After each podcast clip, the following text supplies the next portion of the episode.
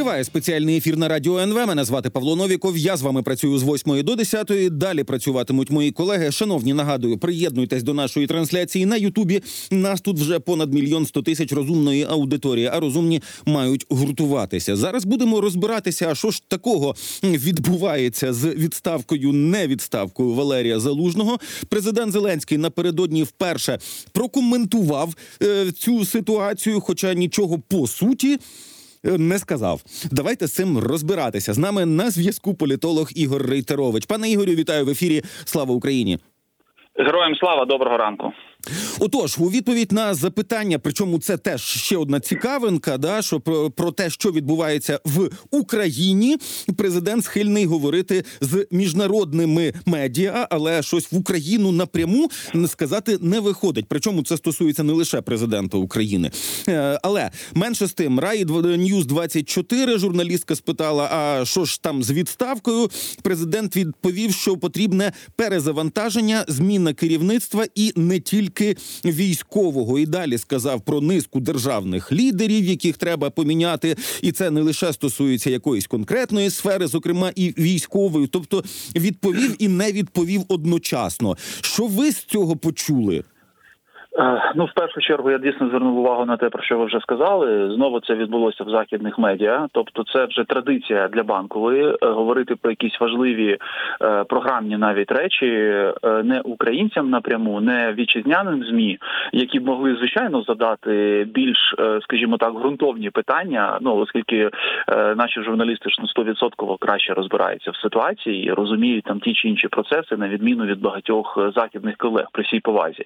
Вони все ж таки до України ну ставляться не так прискіпливо, як, наприклад, там до якихось своїх питань. В цьому контексті е, ну банкова просто повторила те, що вона робила раніше, озвучила якісь там загальні речі, е, мабуть, сподіваючись е, на якусь реакцію, яка буде тепер в західних медіа, е, можливо, з боку наших західних партнерів безпосередньо. Які ці медіа вітають, і вже за результатами цієї реакції вони продовжують робити те, що вони відповідно роблять. Це перший момент. Другий момент ну дійсно достатньо дивна фраза президента в тому сенсі, що. Він говорив про керівництво держави, але я якби сумніваюся, що з процедурної і інституційної точки зору е, головнокомандувач збройних сил України відноситься саме до керівництва держави. Тобто, це все ж таки трошки різні посади е, і зовсім е, різний, скажімо, функціонал. А в цілому керівником держави, главою держави, в нас є одна людина, і прізвище цієї людини Зеленський. Так записано в конституції. Е, ну а якщо він говорить все ж таки про якісь серйозні кадрові зміни з метою оновити.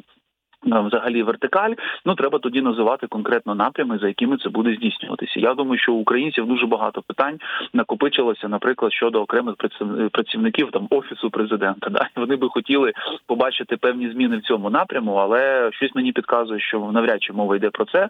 А більшою мірою, мабуть, стосується виконавчої влади, ну і в даному випадку військових. І третій дуже важливий момент. Там в цьому інтерв'ю ще прозвучала фраза про те, що.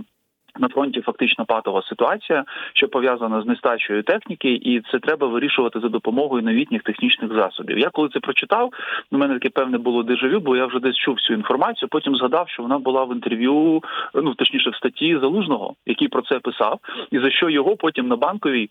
Ну, достатньо так активно критикували, що не треба було говорити про такі речі. Е, насправді ситуація ніяка не патова і так далі. От пройшов певний період часу, і президент, глава держави, верховний головнокомандувач фактично визнає цю е, тезу, е, її сам озвучує і е, говорить про е, той же план, е, з яким нещодавно знов таки вийшов залужний в своїй статті, де він описував про необхідність використання там новітньої якоїсь техніки, дронів, в тому числі для того, щоб цю ситуацію переламати.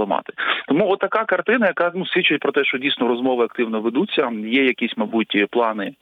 У президента провести цю ротацію, але коли вона відбудеться, в якому, скажімо, контексті, з яким там аргумент аргументуванням ну, на сьогоднішній день це абсолютно відкрите питання. Ну відкрите питання незрозуміло. Плюс, якщо ми навіть говоримо про необхідність там перезавантаження якихось частин влади, то не треба забувати, що у нас є і в певних місцях недовантаження. Причому якраз ну, наприклад, у зовнішній політиці Норвегія, яка дуже активно включається у допомогу Україні в Норвегії немає посла України, і це по суті вже говорять. Ну, наприклад, ті представники української діаспори, які там живуть, кажуть, що ну слухайте, нам складнувато працювати з норвезькою владою, тому що ми по суті ну не можемо виконувати офіційних функцій, які би виконував пос... надзвичайний повноважний посол, ну або посолка. І так само є ще в інших країнах. Кілька міністерств в Україні знову ж таки підвисли, бо немає міністрів. Можна вважати, що культура під час війни це не така важлива штука. Хоча я би в цьому ну серйозно засумнівався. Обласні адміністрації теж зі статусом виконувачів обов'язків. Тобто, влада одна справа, що хоче там щось перезавантажуватись. Ну за словами президента, але місцями вона у нас ще й недовантажена.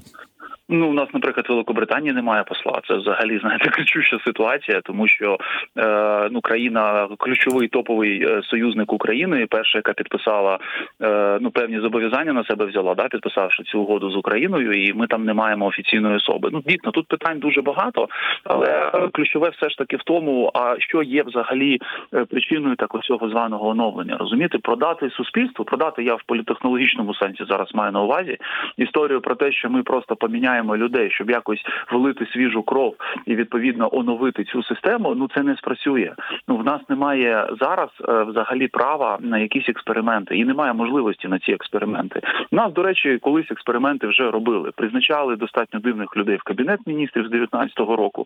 Е, Потім їх прибирали, казали, що це була помилка. і Країна відповідно втрачала час. Зараз ну, така ситуація, що Дозволити собі ми цього не можемо, і відповідно, якщо такі зміни відбудуться, вони повинні бути дуже добре аргументовані, проговорені і пояснені відповідно громадянам, е, абсолютно не заперечуючи, приймаючи суверенне право президента, як говорили американські наші партнери, і суверенне право ну глави держави, наприклад, там здійснювати певні кадрові ротації, все ж таки треба е, ну очікувати, і ми маємо право очікувати на е, дуже ґрунтовне пояснення, чому це відбулося, тому що так, врешті-решт, працює працює демократія. Оскільки ми є демократією, то обійтися без цього не вийде і сказати просто, що ми поміняли там 10 осіб і залужного в пакеті, да як нас дуже модно і ну і прийнято часто робити.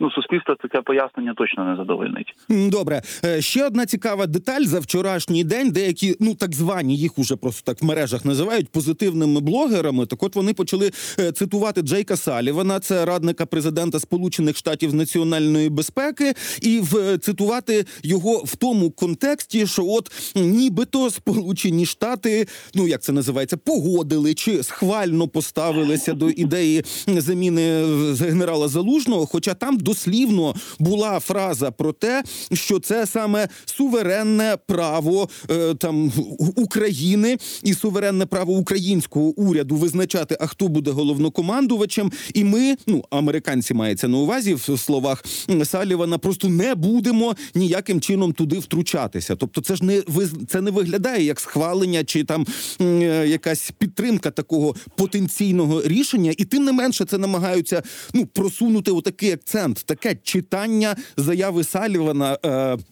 в українське поле. А це навіщо? Ну, дивіться, це насправді дуже погана історія. Я поясню, чому тому, що коли е, береться оця теза, що Сполучені Штати схвалили там якісь кадрові рішення, ну це ж по суті підігравання російській пропаганді. Ну так, зовнішнє управління, так, яке розказує про що там руку Вашингтона, Вашингтонський обком, зовнішнє управління і багато іншої тої дурні, яку вони запускають. Ну фактично з 14-го року, там з 13-го року, коли революція гідності відбулася, вони от запустили цю тезу і вони постійно її крутять. І тому, коли на це звертають увагу, ну можливо, хтось вважає, що це є там достатній аргумент для якоїсь частини українців.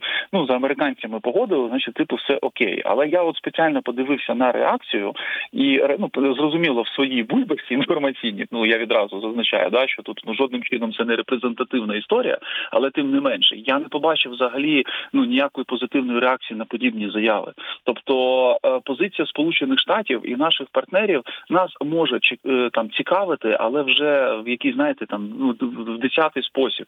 Тобто вона явно є не головною, не основною. Тим більше дійсно Представники американської влади дуже чітко публічно сказали про те, що ну якщо нас проінформують добре, ми можемо мати там навіть якусь свою позицію з цього приводу, але вона залишиться при, при нас, тому що Україна приймає рішення. Є верховний головнокомандувач, і Він сам е, ну робить ті кроки, які вважає за потрібне. Тому акцентування на цьому увагу ну це такий, знаєте, політичний деякою мірою комплекс меншовартості, який точно не, не потрібний нам в цій ситуації. Тут треба звертати увагу на інше, навіть не не окей, давайте віднесемо в сторону там реакцію партнерів або, наприклад, навіть реакцію громадян України.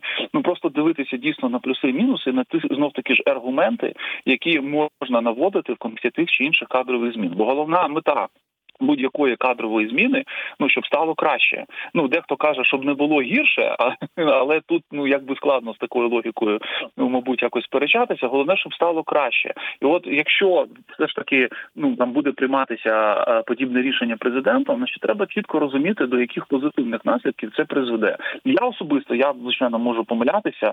Це моя суб'єктивна точка зору. Поки що станом на сьогодні жодних якихось позитивних там наслідків від цього не бачу. А негатив негатив є і негатив негативу достатньо багато. Але оце розкручування теми, нагнітання теми, воно знову таки не йде на користь, тому що зараз треба думати про інші речі, про ситуацію на фронті, там про, про реформи про багато інших речей, про те, як активізувати роботу там з тими ж республіканцями в Сполучених Штатах, бо цей тиждень буде важливим для нас з точки зору розуміння отримання допомоги. А всі ці кадрові моменти відкласти на дуже дуже дуже потім, тому що якщо це відбудеться в найближчий час, ну це ще й негативно вплине, в тому числі на нашу комунікацію з партнерами, бо треба буде витрачати е, дорогоцінний час на те, щоб цю комунікацію по суті налагоджувати заново.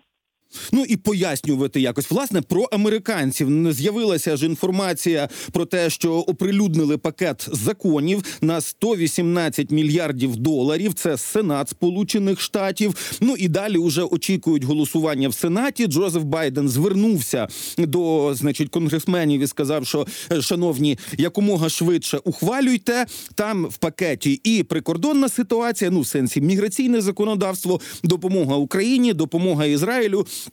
І допомога Тайваню, да е, крім е, ну але серед республіканців, серед мага республіканців, тремпістів знову почав лунати скепсис. І отут уже почалася взагалі там жорстока критика. Нібито Трамп заборонив ухвалювати пакет цей пакет і взагалі вирішувати якось ситуацію на кордоні. Тому що якщо ситуація буде невирішеною, то для нього це політтехнологічно дуже і дуже вигідно. Я не знаю наскільки це правда, але ну такий мотив проглядається принаймні зараз. Е, республіканці у конгресі знову будуть шукати якісь способи. Ну після навіть того, як Байден пішов на поступки, все одно якось це затягнути, розділити. Давайте Ізраїль проголосуємо окремо. Що з цим буде?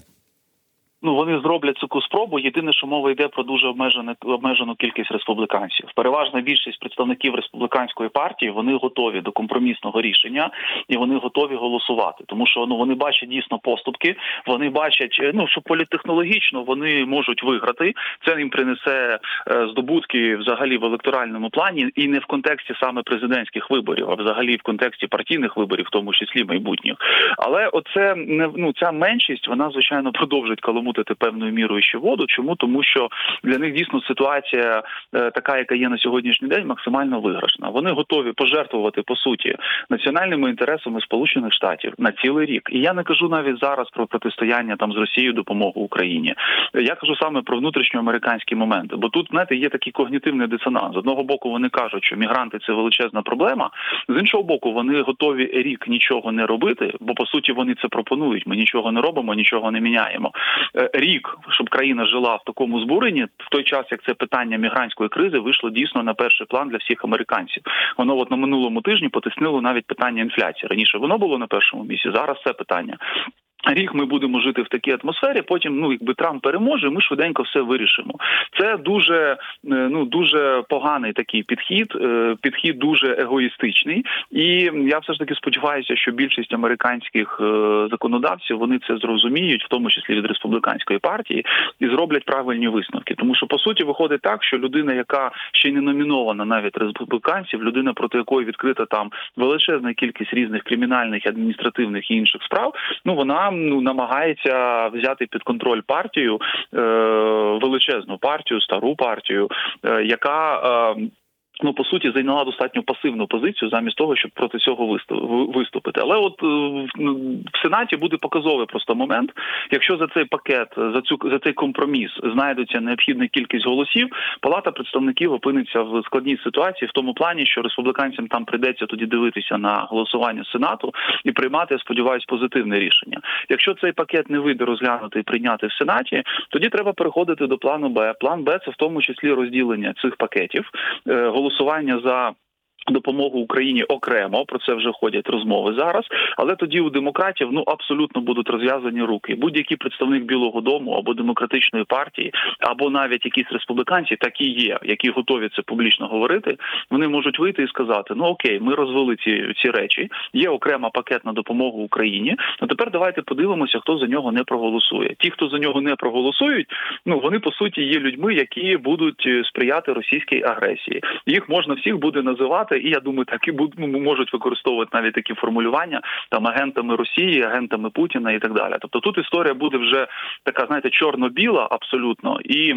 Е, Дуже складно буде якимось чином от знаходити можливість е, ну її обійти. Тому можливо для магівців, в тому числі оптимальний варіант, це все ж таки пакет, щоб потім їм не прийшлося публічно казати, що вони виступають проти допомоги Україні і відповідно підтримують ну фактично Російську Федерацію. Ну, власне, такі тези, що значить республіканці не служать Америці, а служать Путіну, і там з, зі згадками Такера Карлсона. До речі, напередодні знову була інформація, що він до Москви приїхав. Там, значить, з розповідями про те, що нібито Ренд Пол особисто передавав Путіну записку від Трампа. Так от політична оглядачка Лінді Лі зараз зараз дуже активно їх критикує. А вона ну доволі популярна в Штатах. Можливо, це якось теж ну відкриє очі, що називається американському суспільству, і прикриє рота деяким американцям. Пробачте за таку примітивну е, фразу.